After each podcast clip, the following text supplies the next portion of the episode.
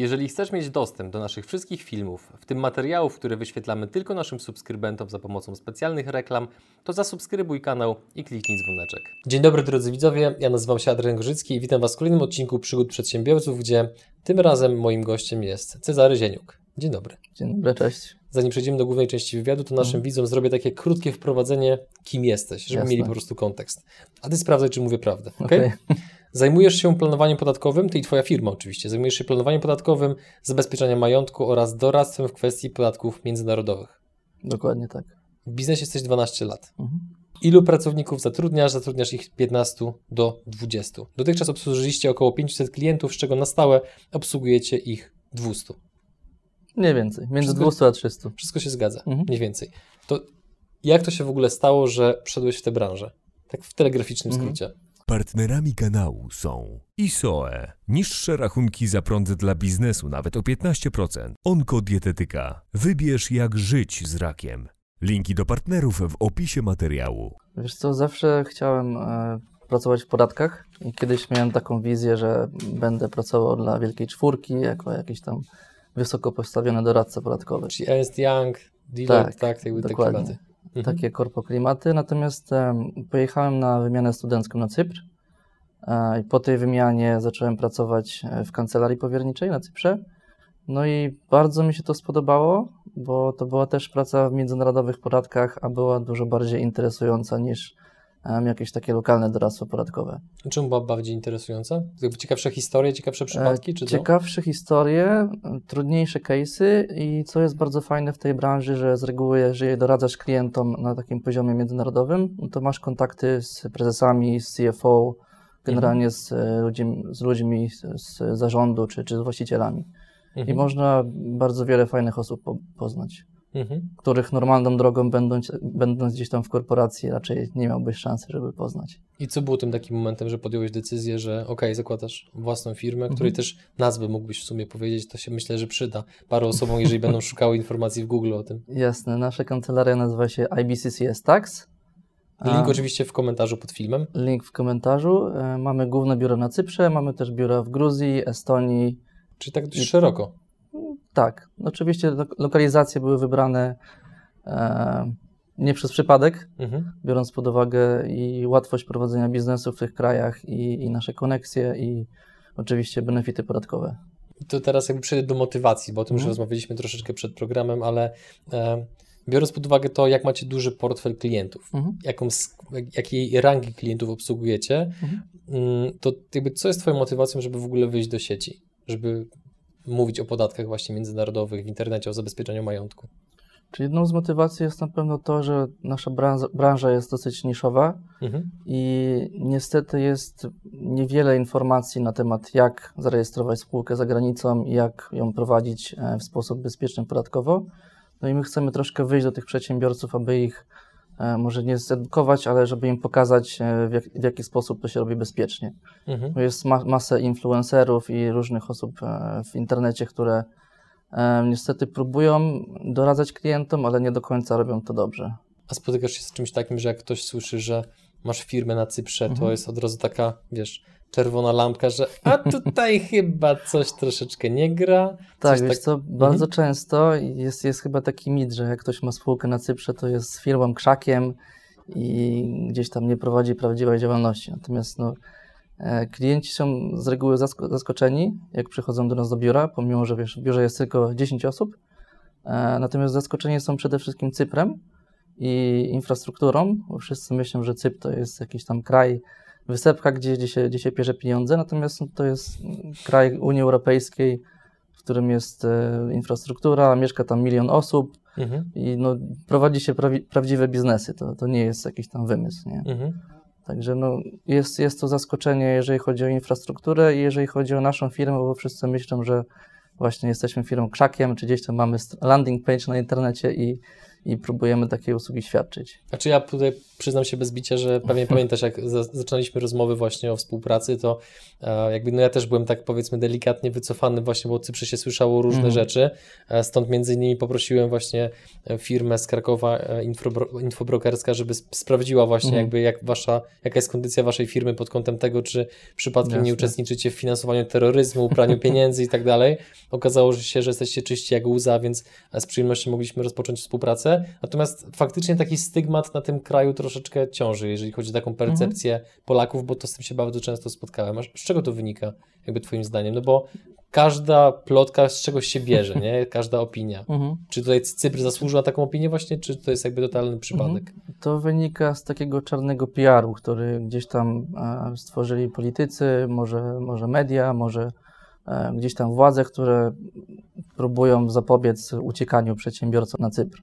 Mhm. Bo, no, nie oszukujmy się, na, Cyprze, pomimo to, że to jest e, bardzo fajna wyspa do mieszkania i jest fajna infrastruktura, no to też wiele osób przeprowadza się tam e, ze względów podatkowych, czy osobiście, czy, czy, Mhm. czy biznesowo. Także no, jest tam rzeczywiście spora e, ilość oliga- oligarchów z Rosji, czy z krajów arabskich. No i jest, jest dużo bog- boga- bogatych osób, które się Mhm. tam przeprowadzają. A czy są jeszcze jakieś inne powody, dla Mhm. których akurat wybrałeś Cypr na waszą jakby taką powiedzmy kwaterę główną? E, tak, no pomimo to, że, że, że są niskie podatki, jest bardzo taki fajny biznesowy klimat, jest no, doskonałe miejsce do mieszkania. Słońce przez 300 dni w roku, super jedzenie, cały czas pogoda dobra, ludzie są bardzo mi, mili, Mhm. także no jako taka baza do mieszkania jest, jest idealnie. A jeżeli ogląda nas w tej chwili jakiś Polak, być Mhm. może przedsiębiorca, raczej przedsiębiorca, bo to są głównie nasi widzowie, który jest właśnie na Cyprze, to jaki jest adres waszej firmy, żeby mógł wpaść na kawę do was? E, Annex Certicias 61 w Limassol. To będzie również Mieście, w opisie także filmu, żebyście mogli łatwo sobie GPS-a wbić, żeby odwiedzić Czarka i jego firmę. dokładnie, zapraszamy na kawę, istniejemy, także w każdej chwili można wpaść do nas na biuro. I, I sprawdzić, czy to nie jest tylko i wyłącznie skrzynka tam pocztowa. Dokładnie tak. E, dobra, to powiedz mi, bo przejdźmy teraz właśnie do Mhm. tego, co powiedziałeś przed chwilą a propos, że niektórzy influencerzy jakby mm, dystrybuują informacje, które Mhm. stwarzają pewne ryzyka dla osób, które potem te informacje będą wdrażali w życie. To czy możesz właśnie jakby wymienić jak najwięcej przykładów, które właśnie się z tym wiążą, żeby nasi słuchacze, którzy mieli z tym styczność, to żeby jednak mogli no, jeszcze raz zweryfikować, czy na pewno to jest właściwa droga. Jasne. Wiesz co, przykładów jest bardzo dużo, natomiast takie chyba kluczowe czynniki to jest e, zły przekaz informacji, jeżeli chodzi o zakład do celów podatkowych i rezydencję podatkową, czy osoby fizycznej, czy, czy spółki. I to są takie najczęstsze błędy, którzy, które klienci popełniają, e, no, ponieważ gdzieś znaleźli na, na internecie jakiegoś doradcę, on im doradził, żeby założyli spółkę tu i tam, E, No i ta osoba prowadzi działalność i przez to, że e, ta struktura nie jest ułożona w bezpieczny sposób, jeżeli chodzi o te dwie kwestie na przykład, Mhm. no to ta struktura ma poważne ryzyka podatkowe w Polsce czy w miejscu, gdzie jest on rezydentem podatkowym. Czy moglibyśmy wejść troszeczkę bardziej w szczegóły tego, co mówią influencerzy, a jak jest faktycznie? Mhm. Jasne. Em, możemy dać przykład na przykład spółki w Estonii em, i odnosząc się tutaj do, do permanent establishment, czyli do tego zakładu do celów podatkowych. Mhm. To może, żeby troszkę więcej widzom powiedzieć na temat zakładu, mm, to jest stałe miejsce prowadzenia działalności, z której dany urząd skarbowy może takiego podatnika opodatkować. I tutaj dobrym przykładem jest spółka w Estonii, założona przez e, Polaka i polskiego rezydenta podatkowego. Mhm. Mm, Ta osoba zakłada spółkę, jest właścicielem, jest też e, w, zarządzie tej spółki, jest jedyną osobą, która jest w zarządzie i prowadzi jakiś tam sobie biznes, na przykład consulting, inwestycje i tak. I teraz mit jest taki, że wielu doradców mówi, załóż sobie spółkę w Estonii, nie będziesz płacił CIT-u co, co miesiąc, będziesz płacił podatki w Estonii. To jest prawda pod warunkiem, że tą strukturę zrobi się e, z głową i w prawidłowy sposób, jeżeli chodzi o przepisy prawne i podatkowe. I tutaj odnosząc się do zakładu akurat, mm, jeżeli taka spółka estońska, która jest zarządzana z Polski przez polskiego rezydenta podatkowego, jeżeli ona wykonuje działalność jako spółka estońska z Polski, poprzez biuro, czy poprzez miejsce zarządu te, tej, tej spółki w Polsce, czy poprzez innych, in, kilka innych czynników, e, to tworzy zakład i to daje polskiemu urzędowi skarbowemu prawo do pełnego opodatkowania dochodów tej spółki. W taki sam sposób, jak ta spółka byłaby zarejestrowana w Polsce. Także no, wiele osób o tym nie wie i rejestrują sobie spółki w Anglii, w Estonii, na Cyprze, na Malcie i mają ogromne ryzyko podatkowe.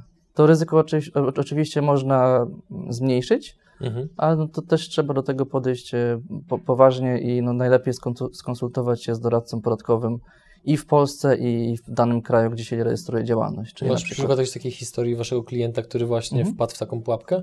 Tak, mamy wiele takich historii i, no i rozwiązanie jest proste. Rozwiązaniem jest restrukturyzacja biznesu. W taki sposób, aby tego zakładu nie było. Czyli na przykład um, klient miał, mając spółkę w Anglii czy, czy, czy, czy w Estonii, prowadził działalność w Polsce. Mhm. Um, do, doradziliśmy mu, jak to zrobić, żeby e, uniknąć pojawienia się tego zakładu w Polsce. No i klient na przykład e, znalazł zarząd w Estonii, e, zatrudnił pracowników, wynajął, wynajął biuro mhm. i te struktury, które generują dochód, przeniósł to do Estonii na przykład, czy czy do UK. To jest oczywiście wszystko zgodne z prawem. To nie jest tak, tak że to jest balansowanie na granicy, tylko to jest zgodne z prawem. To jest zgodne z prawem i większość tych kwestii międzynarodowych regulują umowy o unikaniu podwójnego opodatkowania. Czego też no, do, dużo osób nie wie, no i w każdej chwili można sprawdzić sobie umowę między na przykład Anglią a Polską, gdzie jest jasno napisane, że spółka ma zakład y, mhm. poprzez to, to i tamto, albo spółka ma rezydencję podatkową poprzez miejsce faktycznego wykonania zarządu. Mhm.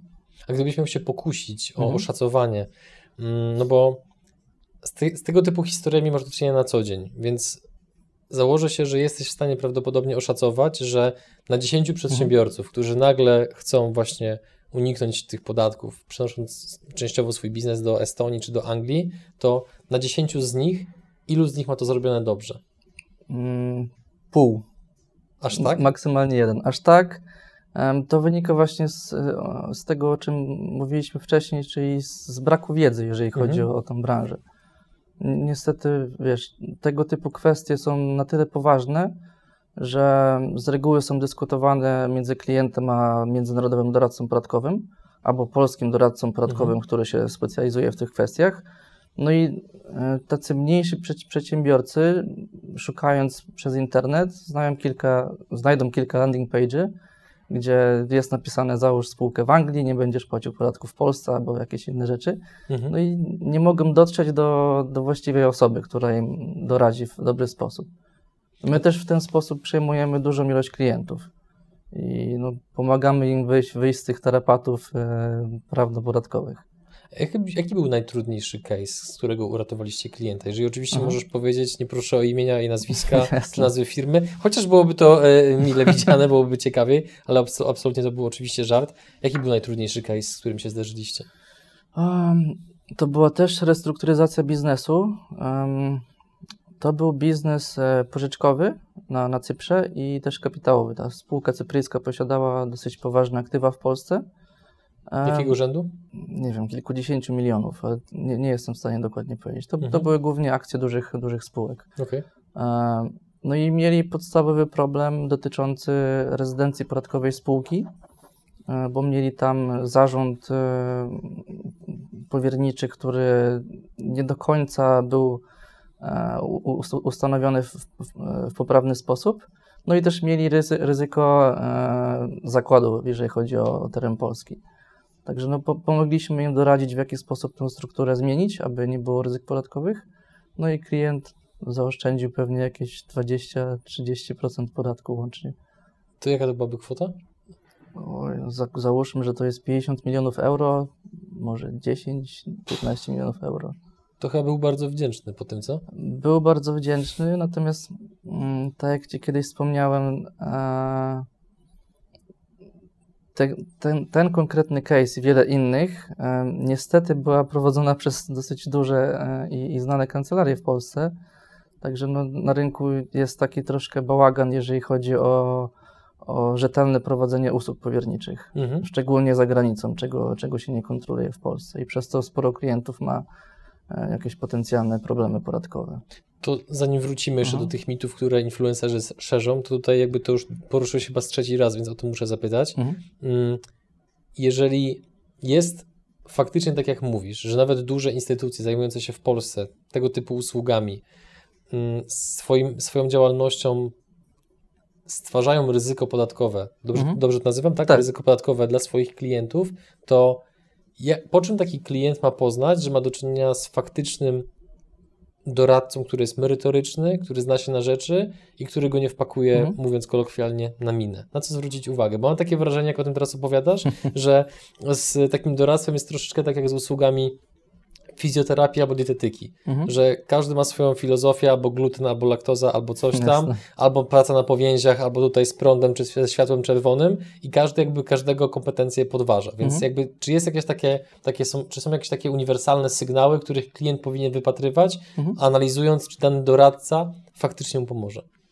Tak, no je- jest ich sporo. Na pewno korzystając z usług doradztwa, czy prawnego, czy podatkowego, szczególnie na skali międzynarodowej, bardzo warto jest zapytać doradcy, aby wypunktował akty prawne, które opisują e, dany problem.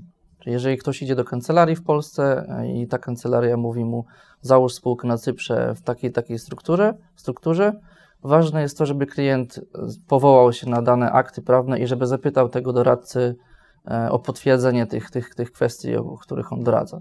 Mhm. Może też zrobić oczywiście mały due diligence, jeżeli chodzi o rekomendacje czy, czy kwalifikacje danej, danej kancelarii i tak dalej. Mhm. No i co jest bardzo ważne i co my też rekom- rekomendujemy klientom, mm, jeżeli klient korzysta z jakichkolwiek struktur zagranicznych, e, my zawsze rekomendujemy, żeby ten, ten klient e, zasięgnął porady prawnej czy podatkowej w Polsce.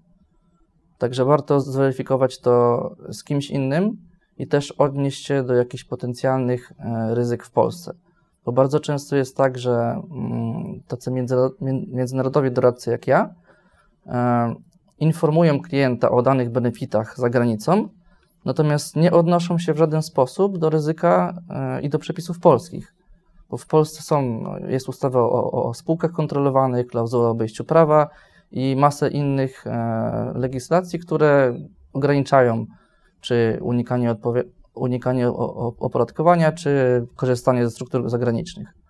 Także no, to, to potwierdzenie wersji z, z, doradcą prawnym czy podatkowym jest bardzo ważne i to każdemu oczywiście rekomenduję.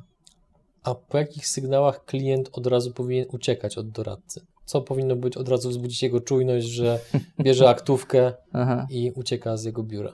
E, Na pewno takie kwestie e, dotyczące niedeklarowania dochodu jest niestety wiele, wielu doradców, którzy mówią, ok, tutaj nie ma systemu wymiany informacji, więc co tam pan zarobi, czy jak gdzieś tam, jak, pan- jak pan przeleje pieniądze, to pan od tego podatku nie zapłaci. Dlaczego? Bo nie można tego sprawdzić. To jest pierwszy czynnik, z, którego powodu klient musi uciek- uciekać. Mhm. Dlaczego? E, dlaczego? No bo to jest nielegalne. To jest już promowanie uchylania się od opodatkowania. Okej, dobra. To jakie są kole, kolejne czynniki, które No. powinny sugerować, że, że powinno się uciekać z biura? Na pewno brak personelu z kwalifikacjami, może brak biura nawet, bo są osoby, które się spotykają w kawiarni. Mhm. I oczywiście brak potwierdzenia tych s- rozwiązań, które te osoby proponują. Mhm. Czy są jeszcze jakieś inne elementy, na które klienci powinni zwrócić uwagę, Mhm. które byłyby niepokojące? Tak, na pewno niepokojące jest to, że dany doradca nie chce udzielić e, porady na piśmie. Mhm. To może świadczyć oczywiście o tym, że dane rozwiązanie nie jest, nie jest legalne bądź, bądź ma ryzyka podatkowe. Także to jest na pewno taki czynnik, który trzeba wziąć pod uwagę. I też Mhm. jeżeli chodzi o wybór mm, zagranicznych struktur, bardzo war, warto jest zasięgnąć porady po dwóch stronach. Po pierwsze, jeżeli ktoś na przykład e, chce zarejestrować spółkę w UK czy, czy na Malcie, ważne, aby on potwierdził te kwestie prawne czy podatkowe z, z doradcą na, na Malcie, czy tam w UK, za granicą. I ważne jest to, żeby też odniósł się do polskich przepisów podatkowych. Okej. To te rzeczy mamy omówione, taką troszeczkę nawigację, jak właśnie kontaktować się z ludźmi, którzy świadczą takie usługi, bądź twierdzą, że świadczą takie usługi jak wy. Wróćmy do tych e, mitów, które szerzą influencerzy. Mhm. Co tam jeszcze jest do omówienia? Jest do omówienia na pewno rezydencja podatkowa. To jest bardzo taki hot topic. Mhm. Co to znaczy dla osób, które nie są w temacie? rezydencja podatkowa to jest e, miejsce, w którym podatnik e, powinien płacić podatki, w dużym skrócie, ponieważ spełnia pewne kryteria. Przez, w Polsce na takim lokalnym poziomie te kryterium dotyczące bycia rezydentem podatkowym to jest między innymi spędzanie 183 dni plus na terenie Polski. Natomiast e, mm, problem jest taki, że u- przy ustawom, które regulują tego typu rzeczy e, w kwestiach międzynarodowych, są umowy o unikaniu podwójnego opodatkowania, które nie mają tego testu dni i które mają kilka innych testów, takie jak stałe miejsce zamieszkania, centrum interesów życiowych, miejsce, do, do którego się powraca i tak dalej, e, które wiele osób ignoruje. Wiele osób mówi, że ok, jak będziesz mieszkał w kraju przez 183 dni plus, to będziesz rezydentem danego kraju. To jest, to jest nieprawda i mm, nieznajomość przepisów międzynarodowych bardzo często wprowadza ludzi w, w kłopoty. Mhm. To pod kątem rezydencji podatkowej osób fizycznych, bo jest też coś takiego jak rezydencja podatkowa e, podmiotów, czyli spółki na przykład. Są takie dwa kryteria, e, w zasadzie dwa i pół. Pierwsze to jest, to jest kryterium wyznaczenia rezydencji podatkowej spółki e, przez miejsce jej rejestracji. I tak jest na przykład w Estonii. Jeżeli Mhm. zarejestruję spółkę w Estonii, to ona defaultowo jest rezydentem podatkowym Estonii. Oczywiście to nie oznacza, że nie ma ryzyk podatkowych w danej strukturze, to tylko oznacza, że tak jest, e, jeżeli chodzi o takie inicjalne założenia. Drugi test to jest Management and Control, czyli e, miejsce wykonywania zarządu. Czyli tam, gdzie mieści się zarząd, tam skąd podejmowane są decyzje, ta Mhm. spółka jest rezydentem podatkowym danego kraju. I są też oczywiście mieszane rzeczy, mi- mieszane e, tryby typu właśnie połączenie tych dwóch, tak jak jest w Anglii.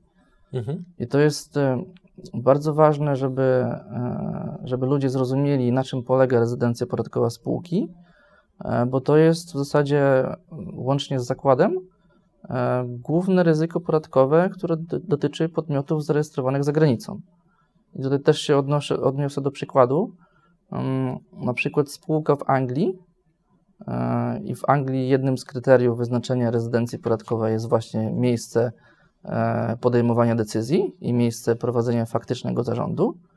Mm, W Anglii takie spółki, które są prowadzone przez, przez Polaków, którzy e, założyli je i, i, i są, są w zarządzie tych spółek, one wszystkie mają em, ryzyko posiadania rezydencji podatkowej w Polsce. Co w dużym skrócie oznacza to, że poprzez, pomimo to, że masz spółkę w Anglii, musisz podatek dochodowy odprowadzić w Polsce. Oła. Także bardzo wa- ważne jest to, żeby mm, powołać zarząd, który jest lokalny w danej jurysdykcji Mhm. i żeby ten zarząd podejmował decyzje i, i prowadził biznes w tym danym kraju. Mhm. To jest oczywiście jeden z elementów, nie? Okej. Są jeszcze jakieś inne, które chcesz wspomnieć? Mm, Myślę, że nie, to zależy od jurysdykcji, ale jest, jest takie pojęcie jak właśnie management and control, czyli mm, mie- miejsce podejmowania decyzji. I tu jest ważne to, żeby e, dyrektor spółki czy prezes spółki podejmował decyzję z, z danej jurysdykcji, żeby ta spółka miała rezydencję podatkową. Jest też drugi e, termin, który się nazywa Place of Effective Management. To jest bardzo podobne do, do Management and Control, ale różni się tym, że mm, nie liczy się tylko miejsce podejmowania decyzji przez zarząd, ale liczy się to, gdzie są podejmowane, gdzie są pro- prowadzone takie day- day-to-day operations, czyli gdzie, gdzie jest prowadzony biznes, gdzie ktoś dogląda pracowników, ktoś jest na miejscu i podpisuje umowy. Takie bardziej o, o, operacyjne kwestie niż zarządcze. To nim przejdziemy do kolejnej części wywiadu, to Mhm. czy mógłbym tutaj grzecznie prosić, żebyśmy ten wątek zamknęli jakąś taką klamrą w postaci przykładu, historii jednego z Waszych klientów, żeby tak to w jakiś kontekst ubrać. Mhm.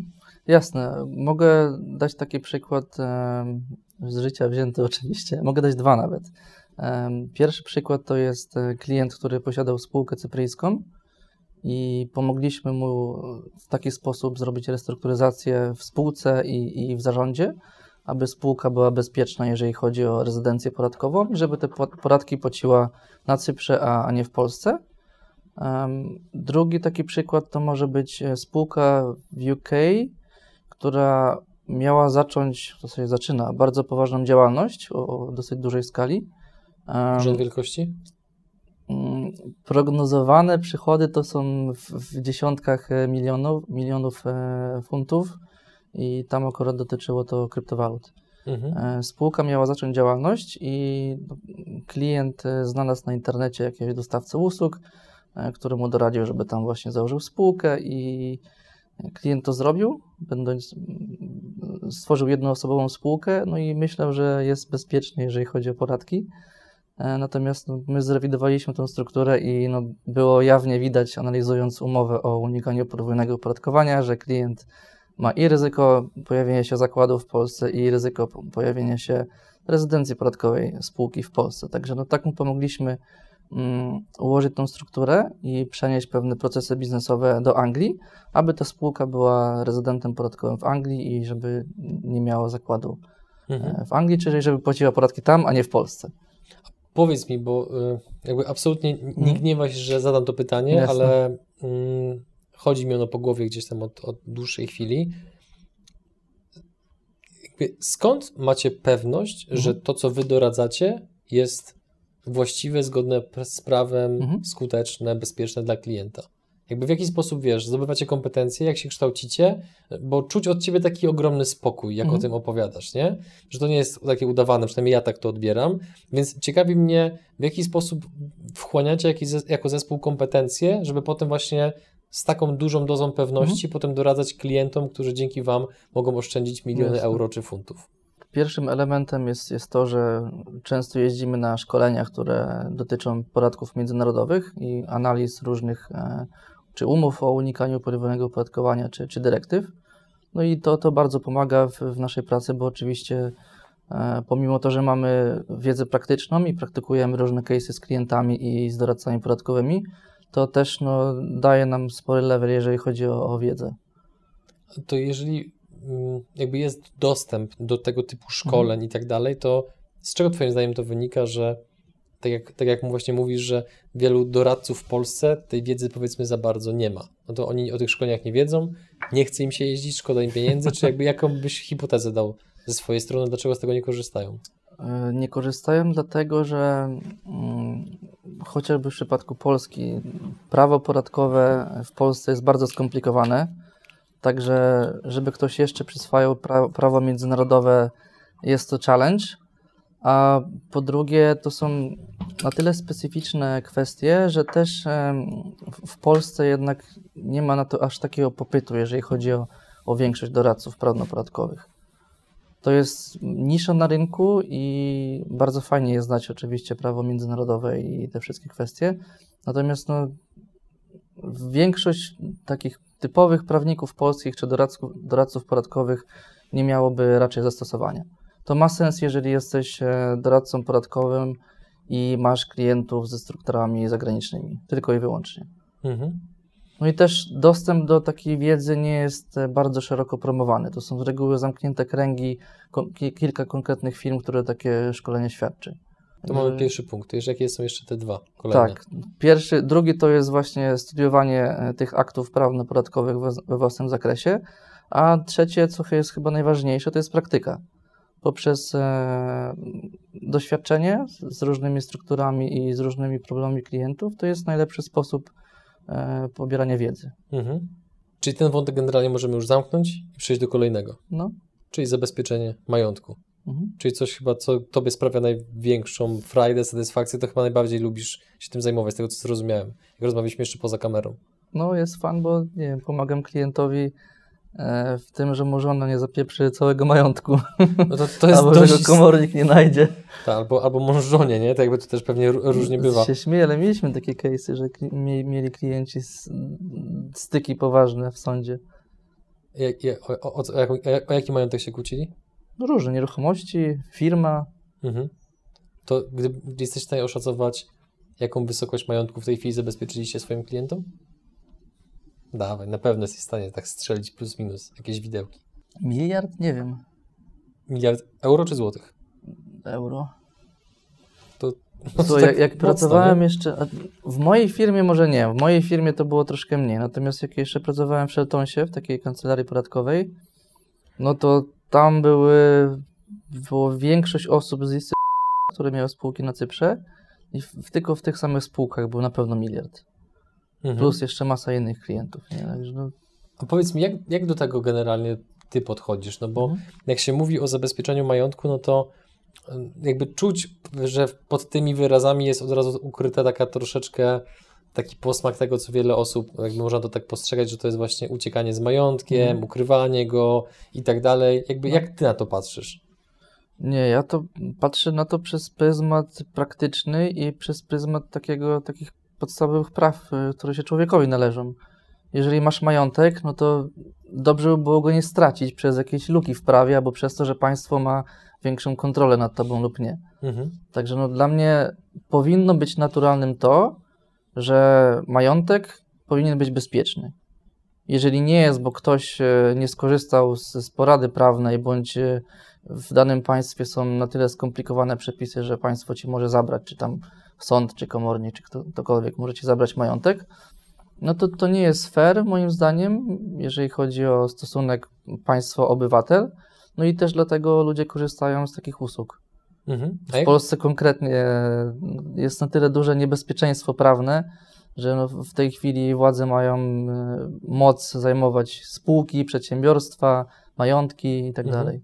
a no właśnie tu wyprzedziłeś moje Mhm. kolejne pytanie, bo chciałem cię zapytać, jaka jest twoja perspektywa wobec klimatu biznesowego w Polsce obecnie? Tylko tak chciałbym, Mhm. żebyśmy troszeczkę weszli w detale, zamiast ogólnego mówienia, że no jest tak i tak, bardziej jakby chciałbym, żebyś ze swojej perspektywy, jako osoby, która ma bardzo duże doświadczenie, Mhm. powiedział, jakie są obecnie faktyczne zagrożenia dla majątku przedsiębiorców w Mhm. Polsce.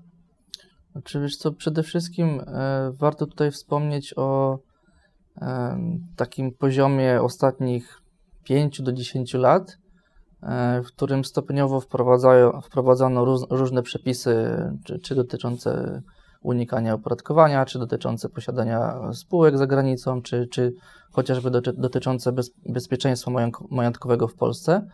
Mm, Te przepisy się bardzo drastycznie zmieniały. Gdzieś tak od 2013 roku do teraz wprowadzono dużo śmieszny, śmiesznych przepisów, które no, uniemożliwiają przedsiębiorstwom prowadzenia biznesu w niebiurokratyczny i bezpieczny sposób. Także mm, rząd poprzez to, że wprowadził wiele takich hardkorowych przepisów przez te ostatnie jakiś? parę lat, e, ustawę o spółkach kontrolowanych, klauzulę o obejściu prawa, e, ostatnie zmiany dotyczące e, zabezpieczenia odnośnie przejęcia majątku przez, przez władzę, to to jest tylko kilka takich ogólnych, nie? Mhm. ale no, chodzi o to, że prze, przez właśnie taki mm, intensywny tryb wprowadzenia tych zmian i przez to, że te zmiany są bardzo radykalne i dotykają większość ludzi na, w Polsce, ludzie zamiast e, bać się tych, tych zmian i bać się przepisów, troszkę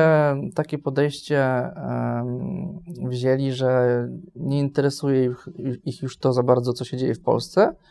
E, Oni stawiają jako priorytet swoje bezpieczeństwo, bezpieczeństwo majątku rodziny, bezpieczeństwo majątku biznesowego i no ich już te przepisy nie interesują. I przez to stworzyła się taka troszkę patologia, e, w którym przedsiębiorcy zaczęli bardziej uciekać za granicę z majątkiem niż, niż wcześniej.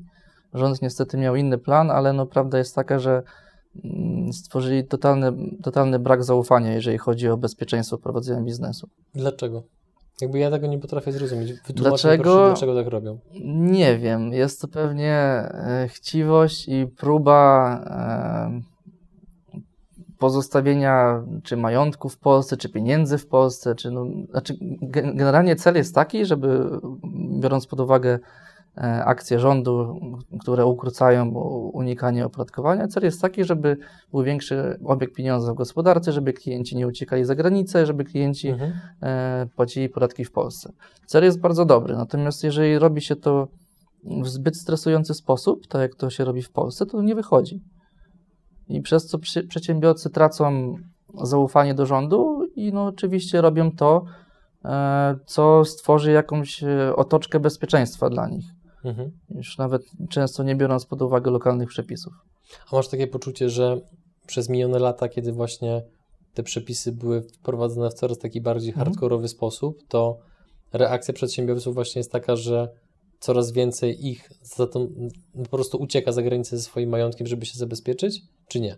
Tak, tak jest. Y, My to widzimy w naszej firmie, widzimy to u partnerów, no i generalnie ry- rynek pokazuje, że przedsiębiorcy się przeprowadzają z Polski. Doszło nawet do, tak, do takiego schematu i to akurat nie ma nic wspólnego z, z, z przepisami w Polsce ani z jakimś unikaniem opodatkowania, gdzie przedsiębiorcy po prostu nie chcą już w tym kraju być po, poprzez y, właśnie kupę biurokracji i i jakichś utrudnień ze strony rządu i się wyprowadzają do innych krajów, do Hiszpanii, na Cypr, na Maltę, do, do Anglii, do Estonii i tak dalej. Także no, mm, my w naszej firmie też e, za, za, zauważyliśmy taki trend, gdzie szczególnie w ostatnich gdzieś dwóch, trzech latach e, zmienił się trend może mm, z takich struktur agresywnych podatkowo Mhm. i ze struktur, które e, gdzieś mają na celu zabezpieczenie majątku, właśnie na fizyczną relokację. Mamy sporo klientów w ostatnim czasie, którzy fizycznie przeprowadzają się na Cypr i w inne miejsca, relokują swoje biznesy i, i tak dalej. Także no to, to nie jest tak, że e, klienci tworzą sobie spółki wydmuszki i udają, że gdzieś tam są. To są os- osoby, które rzeczywiście, rzeczywiście się gdzieś prze, przeprowadzają i prowadzą tam biznes. Bo już Także, są zmęczone.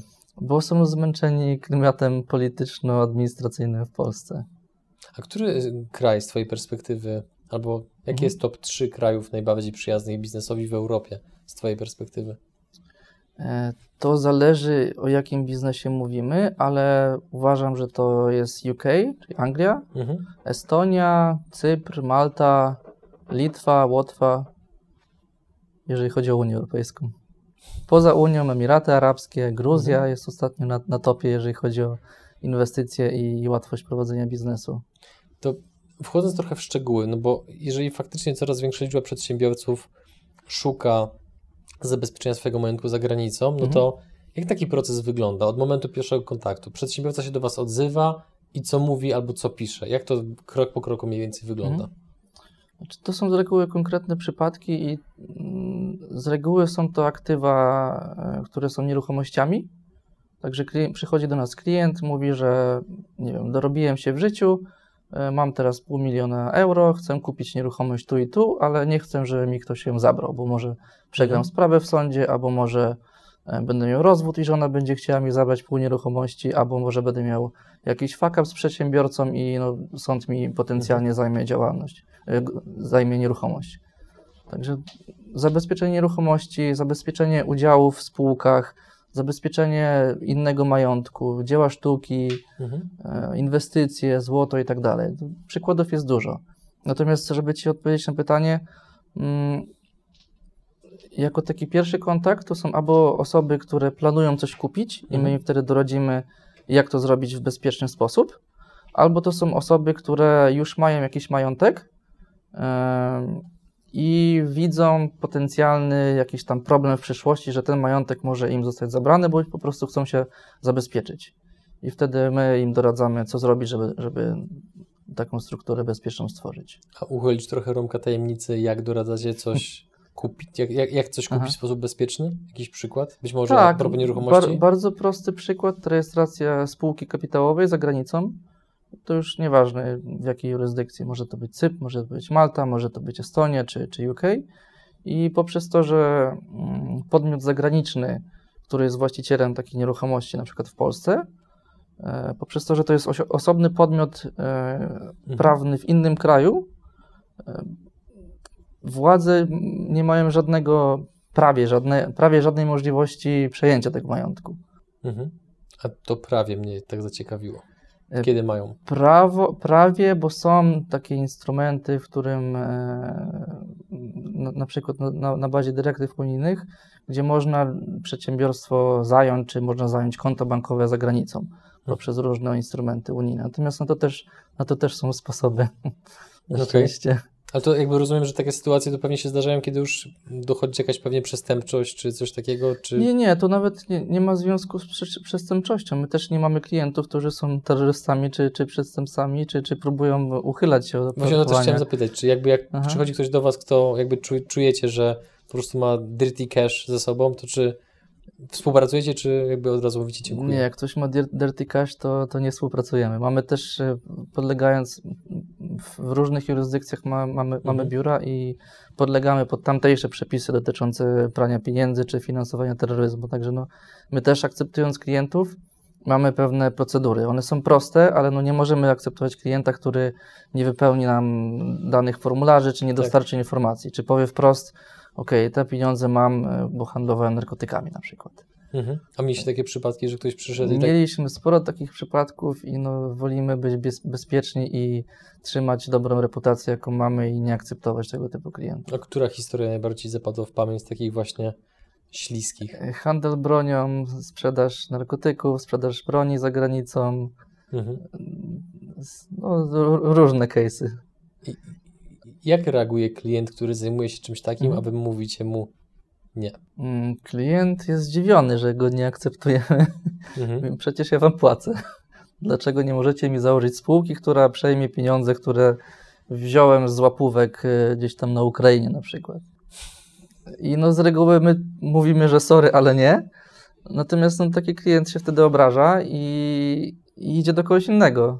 I Mhm. szuka, aż znajdzie kogoś, kto nie, w ogóle nie podlega pod jakieś przepisy, albo komu nie zależy i zarejestruje mu jakąś tam strukturę. Mhm. Jako prowadzący czuję się w obowiązku drążyć pewne tematy, żeby zobaczyć, gdzie jest ta granica, gdzie gość już powie, Adrian, tutaj jakby dalej nie mogę, przepraszam, różne względy. Natomiast no, ci ludzie, którzy handlują bronią, narkotykami i innymi towarami, które są no, nielegalne, no to jak takie spotkanie wygląda? Jakby on siada naprzeciwko was i mówi e, Cześć Cezary, Mhm. dorobiłem się na handlu e, kałasznikowymi, granatnikami, sprzedawałem je tam do jakiegoś kraju afrykańskiego i tak dalej i chcę zabezpieczyć majątek, czy wiesz, jak, jak to wygląda? Czy możesz jakąś taką przykładową Mm. historię opowiedzieć? Tak, przede wszystkim takie spotkania są e, bardzo tajne i poufne, więc klienci zawsze są, chcą się spotkać face to face, Mhm. bez telefonu, telefonów komórkowych, bez kamer i tak dalej. I co mnie bardzo dziwi, to że sporo takich potencjalnych klientów jest na tyle śmiałych, że przy, przy pierwszym spotkaniu, cześć, nazywam się klient, miło mi Cezary Zieniuk z takiej kancelarii, no wie pan co, mam problem, bo tam łapówki ostatnio dostawaliśmy z Ukrainy, tyle, tyle i tyle setek tysięcy, no i nie wiem, co, co z tymi pieniędzmi zrobić. Może mi pan doradzi. Albo drugi mówi, no bo mieliśmy w Turcji spotkanie, tam była wol- wojna gdzieś tam w, Libii czy, czy, czy w innych krajach, no i sprzedaliśmy e, Syryjczykom czy tam komuś tyle i tyle broni. Co pan doradzi, żeby, żeby te pieniądze zaalokować gdzieś? To są, to są no, tak ha- hardkoro, hardkorowe case'y i mnie to bardzo dziwi, że ja nie będąc jakąś grubą rybą, czy, czy w swojej branży, czy w polityce i tak dalej, ludzie przychodzą i cześć Adrian, może wypierzesz mi 10 milionów, albo może weźmiesz mi, stworzysz spółkę, żebym mnie tą, tą kasę z dragów gdzieś tam wsadził. Jak- Jaka jest wtedy wasza reakcja? Jakby jak, jak wychodzicie z twarzą z takiej sytuacji? E, My takich rzeczy nie robimy, także no, ja się z reguły śmieję, albo, albo klientowi staram się dać do zrozumienia, że to jest nielegalne i Żeby tego, zająć się uczciwą pracą. tak, nikt tego panu nie zrobi, a szczególnie my. My też podlegamy pod różne przepisy Mhm. dotyczące i prania pieniędzy, i finansowania terroryzmu i tak dalej, także nawet jakbyśmy chcieli, to i tak byśmy tego nie mogli zrobić. Mhm. Natomiast no, z reguły taki klient, są dwa przypadki. Albo jest klient obrażony i mówi, no to spadajcie, ja sobie pójdę do innej kancelarii i oni mi pomogą. Albo klient e, mówi, dziękuję za spotkanie, to ja tego nie będę robił i tak dalej, ale kiedyś tam przyjdzie, przyjdzie z legalnym biznesem i doce- doceni to, że doradziliśmy mu, żeby nie Mhm. robił tego i tego, nie? Mhm. Więc wracając jakby do głównego wątku, to powiedz mi, od jakiego w ogóle pułapu Mhm. warto zacząć myśleć o zabezpieczeniu majątku w taki sposób no, po prostu bardzo świadomy? Mhm. To jest dobre pytanie i to jest chyba najczęściej zadawanie, zadawane pytanie, jeżeli chodzi o właśnie rejestrację różnych podmiotów za granicą. Mhm.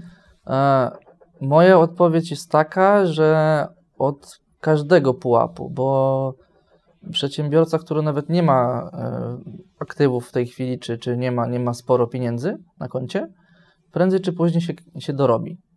Więc no, warto e, jest stworzyć strukturę, która jest bezpieczna od początku, Mhm. niż e, stworzyć jakąś dziwną strukturę, która ma mega dużo ryzyk podatkowych i prawnych i później za 10 lat się martwić. Okej. Okay. To jaki majątek mają właśnie najmniejsi klienci? Żeby tak to umieścić w jakimś kontekście. Mm, wiesz co, to są od startupów do, do, dużych, do dużych spółek. To są startupy, które e, tworzą jakieś oprogramowanie na przykład, mhm. tworzą, e, tworzą spółki, które, które później sprzedadzą.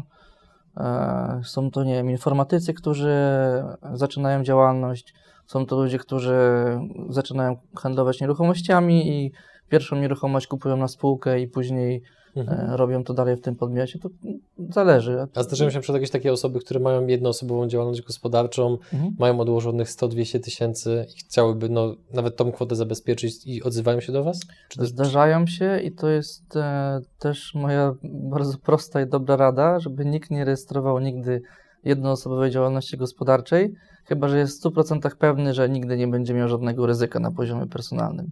Bo to mhm. jest najczęstszy taki fuck up, który mają polscy przedsiębiorcy.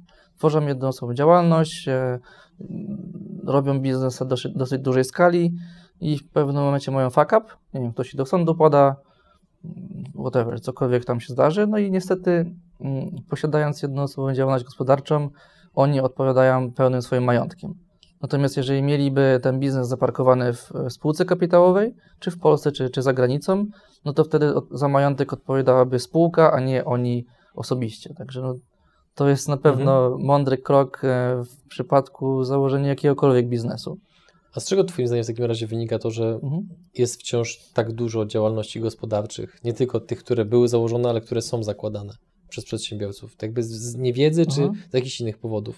E, wynika to z niewiedzy tego, że struktury, które są bezpieczne, kosztują tyle samo, co może nie tyle samo, to są troszkę droższe, ale to nie są duże pułapy, jeżeli chodzi o różnicę kosztów w prowadzeniu mhm. jednoosobowej działalności czy, czy, czy spółki kapitałowej.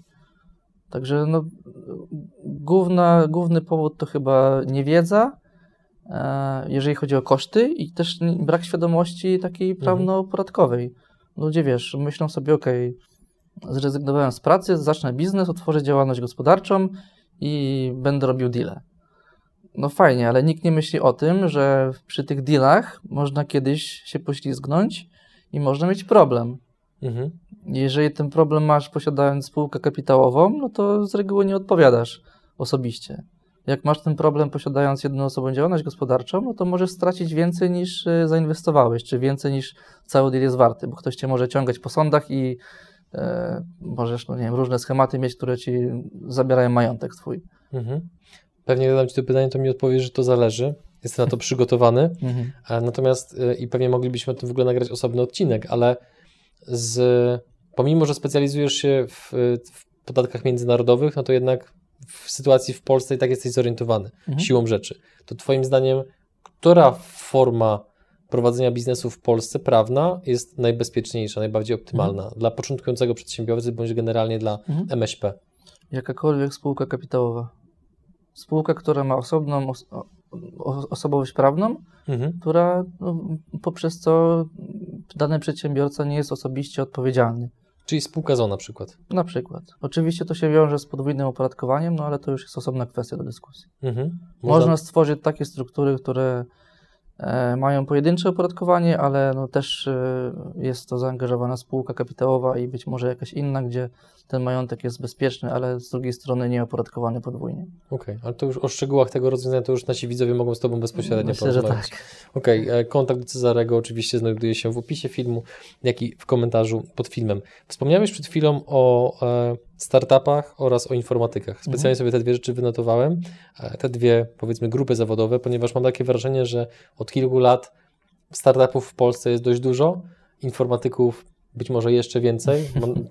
Tak często się słyszy, że Polska to jest takie w ogóle zagłębie informatyków, więc mm, jakie wy rozwiązania proponujecie zarówno startupom, jak i informatykom? Mhm. Zakładam, że spora część z nich będzie nas po prostu oglądać, więc no mhm. no to zróbmy coś typowo pod nich.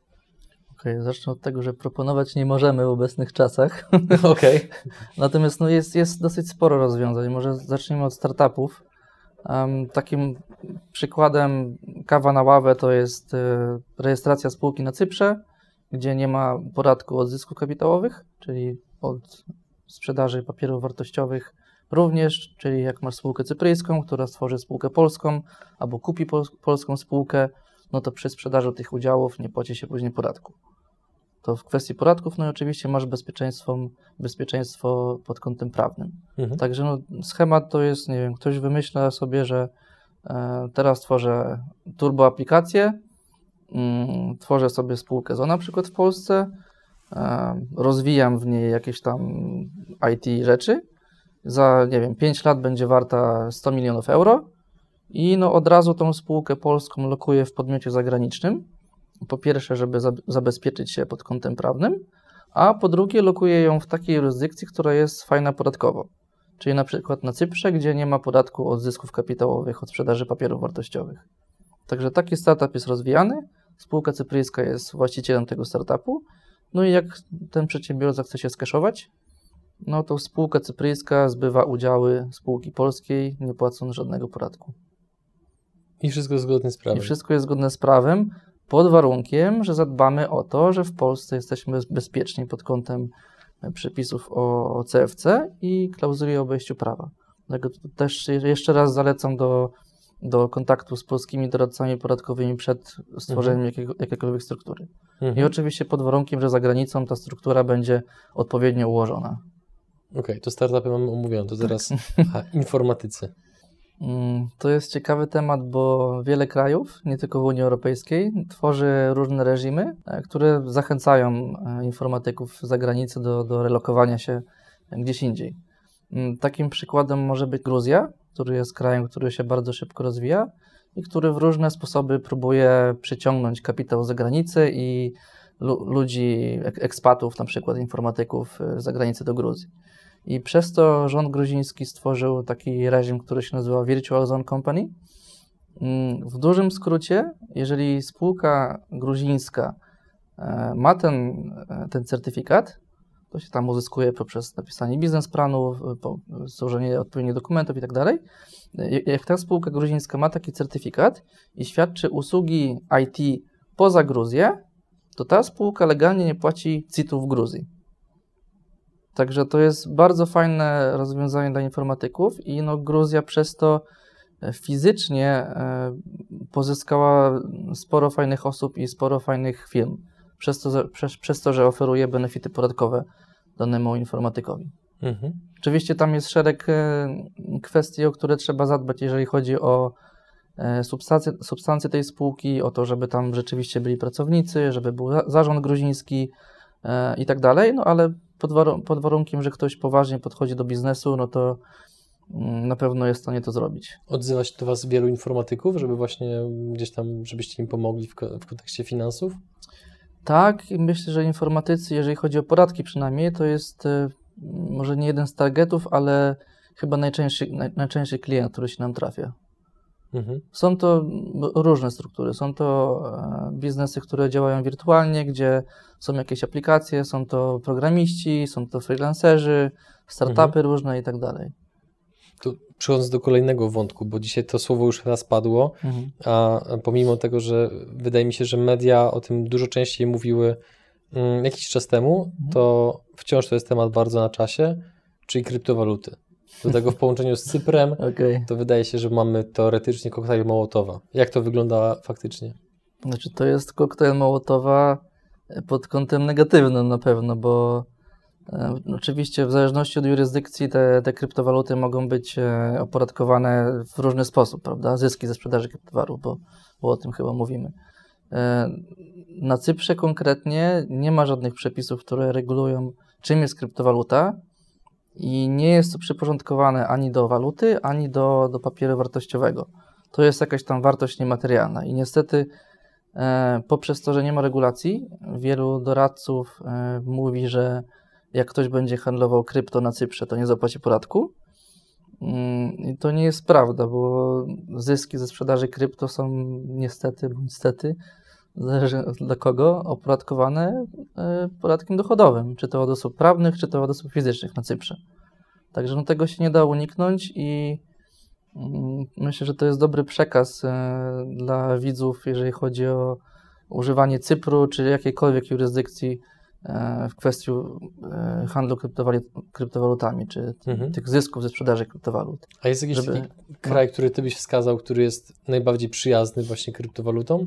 Gdzie Tam jest, gdzie są już jakby jasne przepisy i tak dalej? Tak, wiesz co, jest kilka takich krajów, em, na przykład Gruzja, która w zeszłym roku bodajże e, wdrożyła wszelkie definicje, jeżeli chodzi o kryptowaluty do e, lokalnych przepisów i oprócz tego, że wiadomo jak to, to krypto opodatkowywać, jak Mhm. masz spółkę gruzińską na przykład, która handluje krypto, no to wiadomo, że ona musi płacić CIT od, od, od zysku. Mm, bardzo fajne jest to, że w Gruzji konkretnie mm, nie ma w ogóle PIT-u od sprzedaży krypto. Nie ma PIT-u oczywiście dla rezydentów podatkowych Gruzji. Także jak ktoś się przeprowadzi do Gruzji, jest rezydentem podatkowym Gruzji, no to Gruzja stworzyła bardzo fajny reżim, którym nie opodatkowuje w ogóle zysków z krypto. Także to jest takie To trochę mały raj dla właśnie kryptoentuzjastów, gdzie ludzie się tam lokują i no poprzez to, że Gruzja jest też fajna, e, jeżeli chodzi o kraj, Mhm. e, to tam zostają na, na kilka lat. Są tacy klienci, którzy jeżdżą do Emiratów Arabskich się skaszować, bo tam nie ma podatku od podatku dochodowego, dochodowego w ogóle. Także jeżdż, jedzą tam, jeżdżą tam, kaszują krypto, mieszkają tam przez ileś lat, są rezydentami i no, mają fajną sytuację. Natomiast Mhm. Emiraty mają specyficzny klimat i nie każdemu to pasuje. Co to znaczy specyficzne? Jest bardzo gorąco, jest to kraj muzułmański, także no, troszkę, troszkę inaczej kulturowo niż, niż w Europie. Mhm. No, są takie kraje jak na przykład Estonia, Malta, Gibraltar, gdzie rozpoznano krypto i stworzono tam różne e, benefity. Na Mhm. przykład w Estonii e, można dostać licencję od, od rządu estońskiego na stworzenie giełdy kryptowalutowej. O, Także no to już chociażby to świadczy o tym, jak kraj podchodzi do, krypto, do kryptowalut. mhm. Kryptowaluty omówiliśmy, a przed wywiadem jeszcze rozmawialiśmy chwilę o Forexie, Mhm. e, który no, przez niektórych jest uważany jako takie powiedzmy troszeczkę miejsce, e, to nie jest moja opinia, tylko opinia Mhm. zasłyszana, opin- miejsce hazardowe powiedzmy, że, że dużo pieniędzy można generalnie stracić. Jaką styczność wy mieliście dotychczas z e, Forexem? E, Dokładnie taką samą. Em, Forex jest szczególnie popularny na Cyprze. To jest chyba taka mekka e, w Unii Europejskiej, gdzie jest, nie chcę skłamać, ale chyba największa ilość e, firm brokerskich i, i, i forexowych zarejestrowanych w Europie. Więc no ja to szczególnie widzę mieszkając na Cyprze i wi, widząc ile firm, się, ile firm bankrutuje, ile firm gdzieś tam oszukuje klientów i tak dalej. Także no biznes jest dosyć specyficzny. I moim zdaniem, jeżeli ktoś się nie zna, a 95% ludzi się nie zna, to jest jednak hazard. Czy, czy, czy, czy granie na Forexie, czy na opcjach binarnych i tak dalej. Mhm. Są jakieś mity związane z Cyprem? Z, przepraszam, z Forexem? Mm, Tak. Mm, Główny to jest chyba taki, że od zysków z Forexu nie płaci się podatku. Co jest nieprawdą, e, ponieważ Forex to jest wymiana walut. Wymiana jednej waluty na drugą i przez to masz albo zysk, albo stratę, nie?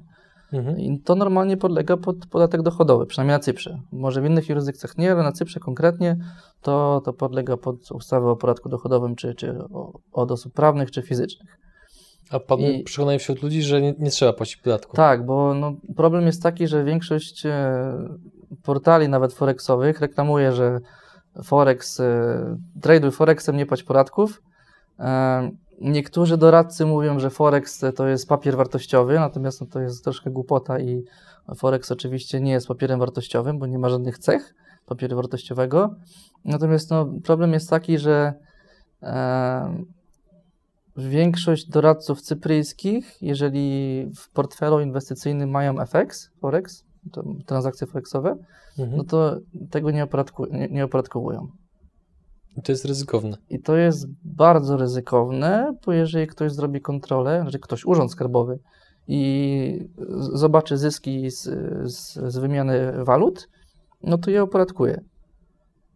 No je, znam, znam osobiście ch- chyba z kilkanaście osób, które mają e, spółki cypryjskie, mieszkają na Cyprze i no, twierdzą, że nie powinni być opodatkowani, bo FX jest gdzieś tam part, ja- jakąś częścią e, pakietu inwestycyjnego. Okej, w, tym, w tym przypadku, jeżeli to jest mała część, to można to e, zlekceważyć. Natomiast jeżeli ktoś tylko handluje Forexem i to jest jawne, że nie ma żadnych innych transakcji, tylko jest Mhm. wymiana walut i ktoś twierdzi, że to jest papier wartościowy, no to sorry, ale to ktoś ma duże ryzyko podatkowe. 12,5% przynajmniej. Skoro już tak dotknęliśmy różnych tematów, bo i Forex, i kryptowaluty, i startupy, i informatycy, to jeszcze mam takie dwa. Pierwszy to jest taka, taki, taki być może mit, Mhm. mm, o którym już słyszałem kilka razy, że ludzie mają takie wyobrażenie, że jak ma się konto bankowe za granicą, Mhm. to nasz majątek tak po cichu jest tam schowany i nikt o tym za bardzo nie wie i tak dalej. Jakie są realia? To tak Aha. faktycznie jest? Jest tak w niektórych krajach, czy być może nigdzie? Mhm. Jaka jest prawda? To jest bardzo dobre pytanie i prawda jest taka, że w tej chwili e, istnieje na tyle sporo systemów dotyczących wymiany informacji, że prawie nie da się ukryć już e, tych środków na koncie. E, Jest na przykład Common Reporting Standard, który jest takim systemem wy, wymiany informacji, e, który polega na wymianie informacji z kraju, gdzie polski rezydent podatkowy ma konto bankowe, czy jako osoba fizyczna, czy jako beneficjent spółki. I ta informacja się wymienia z tego kraju do Polski. Także dam, dam Ci może kilka przykładów, e, czy, czy naszych klientów, czy, czy, czy, czy innych osób, które znam. Mm, Spółka na Cyprze, która miała konto bankowe na Cyprze, e, była własnością beneficjenta, który był rezydentem podatkowym Polski. No i ta spółka generowała sobie dochody różne, miała tam ileś e, set tysięcy euro na koncie i tak dalej. Mm, Większość osób nie wie, że przez ten Common Reporting Standard Cypr wymienia informacje z Polską. Także pod koniec roku idzie raport e, z Cypru do pol- polskich instytucji i Polski Urząd Skarbowy widzi, jaki jest stan konta tej spółki i że ta spółka należy do jakiegoś tam człowieka. Także poufności w tej chwili, może nie to, że nie ma, bo, bo jest, ale bardzo ciężko ją zbudować. I no, tego typu struktury e, są o tyle ważne, że panuje taka nieświadomość na temat właśnie tego, co powiedziałeś. Czyli Mhm. jak mam konto za granicą, to, to nikt o tym nie wie. To już jest nieprawda. E, Kolejnym przykładem dotyczącym właśnie wymiany informacji na bazie CRS-u em, jest klient, który posiadał konto w Liechtensteinie i tam przez ileś, ileś lat handlował walutami, handlował różnymi in- instrumentami finansowymi i wszyscy myśleli, że Urząd Skarbowy o tym nie wie. Natomiast no, poprzez to, że ten CRS istnieje, em, klient dostał wezwanie z Urzędu Skarbowego, że na koncie w Liechtensteinie e, ma tyle i tyle pieniędzy i od tego powinien odprowadzić podatek. I to była śmieszna kwota, bo tam rozchodziło się o, o, kilkaset funtów. Natomiast no, możesz sobie wyobrazić, jaki to daje dostęp do informacji Urzędowi Skarbowemu. Bo Urząd Skarbowy nie widzi tylko tego, e, tej, tej kwoty, która jest potencjalnie do zapłaty, ale widzi też stan konta. Mhm. Może sobie zweryfikować, że w tym roku klient miał 8 milionów euro, w tym roku miał 3, w tym roku miał 2. I tu się pojawia pytanie, jak on te pieniądze zarobił, czy je zadeklarował w Polsce i tak dalej, i tak dalej. Także to jest bardzo niebezpieczny mechanizm.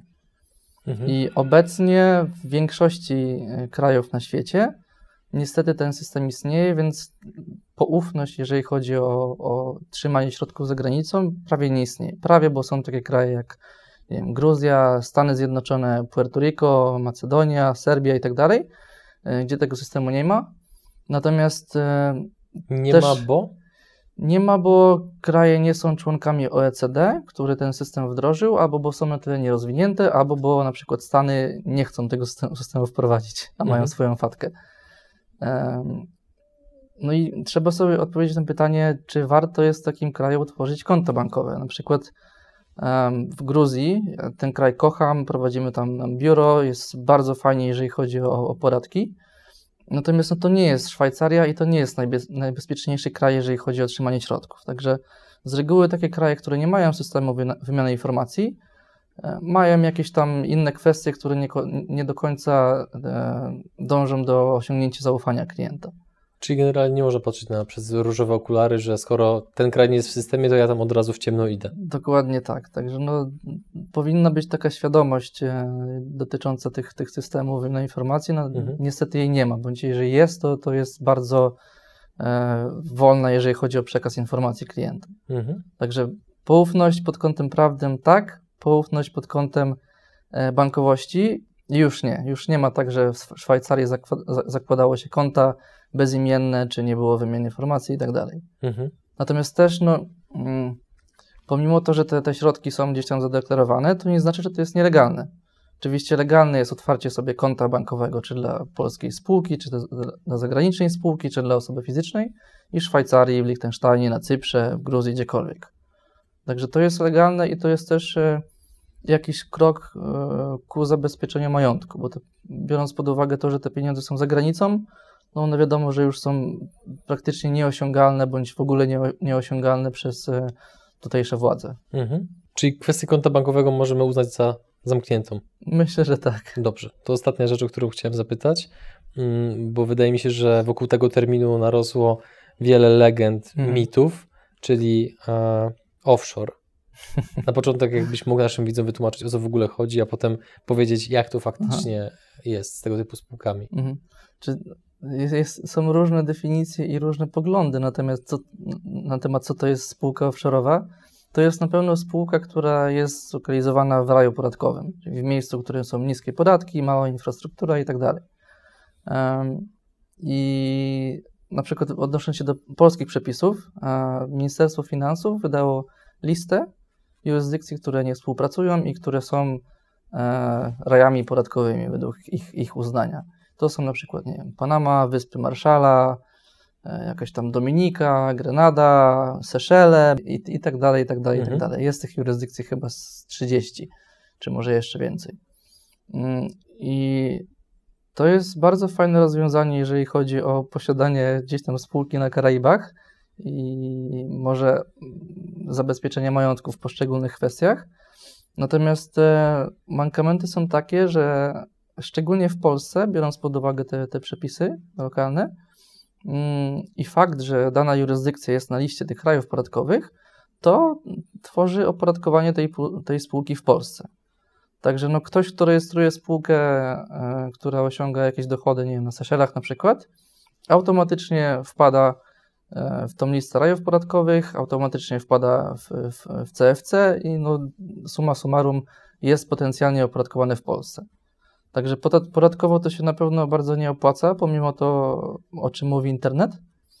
Mm, standardowe kwestie niebezpieczeństwa podatkowego związane z rezydencją podatkową, zakładem i tak dalej, o których też warto wspomnieć. Mhm. No i oczywiście, mm, jak się pewnie domyślasz, te jurysdykcje offshore'owe nie mają zbyt dobrej reputacji no, biznesowej. Tak no dokładnie. Jak ktoś, tak, jak ktoś chce prowadzić e, poważny biznes, no to raczej nie rejestruje spółki na Wyspach Marszala i na Seszelach. Nie mówi klientowi, cześć, jestem spółką z Seszeli, handluję e, jakimiś tam luksusowymi obrazami wiadomo, że poziom respektu i, i wizerunku takiego przedsiębiorcy jest wtedy bliski zeru. Mhm. Jeżeli to jest spółka, nie wiem, z Unii Europejskiej, z Emiratów Arabskich, z Libanu, z takich jurysdykcji, które mają jakąś historię i dobrą reputację, no to oczywiście nie ma problemu. Mhm. Natomiast no, moja rada jest taka, żeby unikać spółek offshore'owych i nie wierzyć, nie wierzyć w to, co mówi internet. A miałeś jakichś takich właśnie klientów, mhm. którzy przyszli do Was z takim, wiesz, przekonaniem, że spółka offshore'owa jest super, super rozwiązaniem. Musieliście właśnie mhm. ten, tą ich perspektywę odkręcać? Tak, wiele razy. To były takie przypadki, gdzie klienci byli jednoosobowym, mieli spółki z jednoosobowym zarządem i myśleli, że nie mają ryzyka podatkowego w Polsce. To byli klienci, którzy mieli spółkę, e, która była spółką kontrolowaną, e, a klienci o tym nie wiedzieli. Albo to, to były przypadki, w których e, były spółki offshore'owe, które nie dostawały z wiadomych względów certyfikatów rezydencji podatkowej. Mhm. I tutaj jako przykład w polskich przepisach, żeby jako koszt uzyskania przychodu liczyć fakturę z jakiejś zagranicznej spółki, w tej chwili urzędy skarbowe proszą o przedłożenie certyfikatu rezydencji podatkowej. Jeżeli to jest spółka na przykład na Cyprze, bądź na Malcie, bądź w Anglii, bądź wiem, w Estonii, gdziekolwiek, mhm. Mm, gdzie taki certyfikat można dostać, bo się spełnia odpowiednie warunki, no to ten, ta faktura z danej spółki cypryjskiej na przykład jest uznawana w koszty w Polsce. Natomiast jeżeli ktoś fakturuje e, z Seszeli albo z Wysp Marszala, gdzie nie jest w żaden sposób e, w stanie dostać certyfikatu rezydencji podatkowej, no to tej faktury nie zaliczy w koszty. No i oprócz tego będziemy miał ryzyka podatkowe na, na, na, na spółce i osobiście, więc no to nie ma żadnego sensu. Z przykrością mm, chciałbym poinformować, że dobrnęliśmy do końca tego szalenie interesującego wywiadu, który również mi dał dużo inspiracji i przemyśleń, więc jakby bardzo się cieszę nie tylko z tego wywiadu, ale też z tego, że współpracujemy. Taki odczuwam, nie wiem czy ty też Bartek, taki większy spokój po tym, po, po, tym, po tym wywiadzie, nie? więc jakby tutaj nas bardzo to cieszy. Ale zgodnie z naszą e, tradycją przechodzimy do konkursu, który mamy dla naszych widzów i słuchaczy, więc powiedz proszę, jakie jest pytanie konkursowe, potem co jest nagrodą. Mm, pytanie konkursowe to w jakim kraju myślicie, że najlepiej jest otworzyć biznes poza Polską? I, dlaczego? I dlaczego? Jest bardzo Dokładnie. ważne. A nagroda? E, Nagrodą jest e, godzinna konsultacja z nami, która jest warta około 1000 zł. I podczas tej konsultacji w czym na przykład pomagacie? Co, po co? Podczas tej konsultacji możemy czy nakierować danego przedsiębiorcę, jeżeli chodzi o wybór formy prowadzenia działalności, jeżeli chodzi o, o ekspansję do innych krajów, możemy mu pomóc e, wytłumaczyć jakieś kwestie podatkowe, czy pomóc mu w kwestiach dotyczących zabezpieczenia majątku. No, tematów jest dużo, w zależności od, od e, tego, kto Mhm. będzie wygranym. Czyli wachlarz tematów jest dość Tak. szeroki. Dobrze. Ale drodzy widzowie, dla tych z Was, którzy wezmą udział w konkursie, ważna informacja. Zostawiajcie proszę odpowiedzi na pytanie konkursowe pod filmem na YouTubie. Nie na fanpage'u, nie na mailu, nie na prywatnym messengerze moim czy Bartka, tylko pod filmem na YouTubie w komentarzach. Tutaj też jakby to adnotacja do osób, które słuchają tego w formie podcastów. Jeżeli chce- chcecie wziąć udział w tym konkursie, no to proszę wejdźcie na YouTuba i zostawcie komentarz pod filmem. My tymczasem żegnamy się. Cezary, bardzo Ci dziękuję za poświęcony czas, Dzięki. za bardzo ciekawą rozmowę. E, Trzymam kciuki za dalsze ratowanie polskich przedsiębiorców, ale nie tylko. A wszystkiego do, do, dobrego i do zobaczenia w przyszłości. Dzięki. Do zobaczenia. Drodzy widzowie, dzięki, cześć, widzimy się w kolejnym odcinku, a gdybyście chcieli jakkolwiek z nami współpracować, to piszcie na kontakt małpa Do następnego, hej!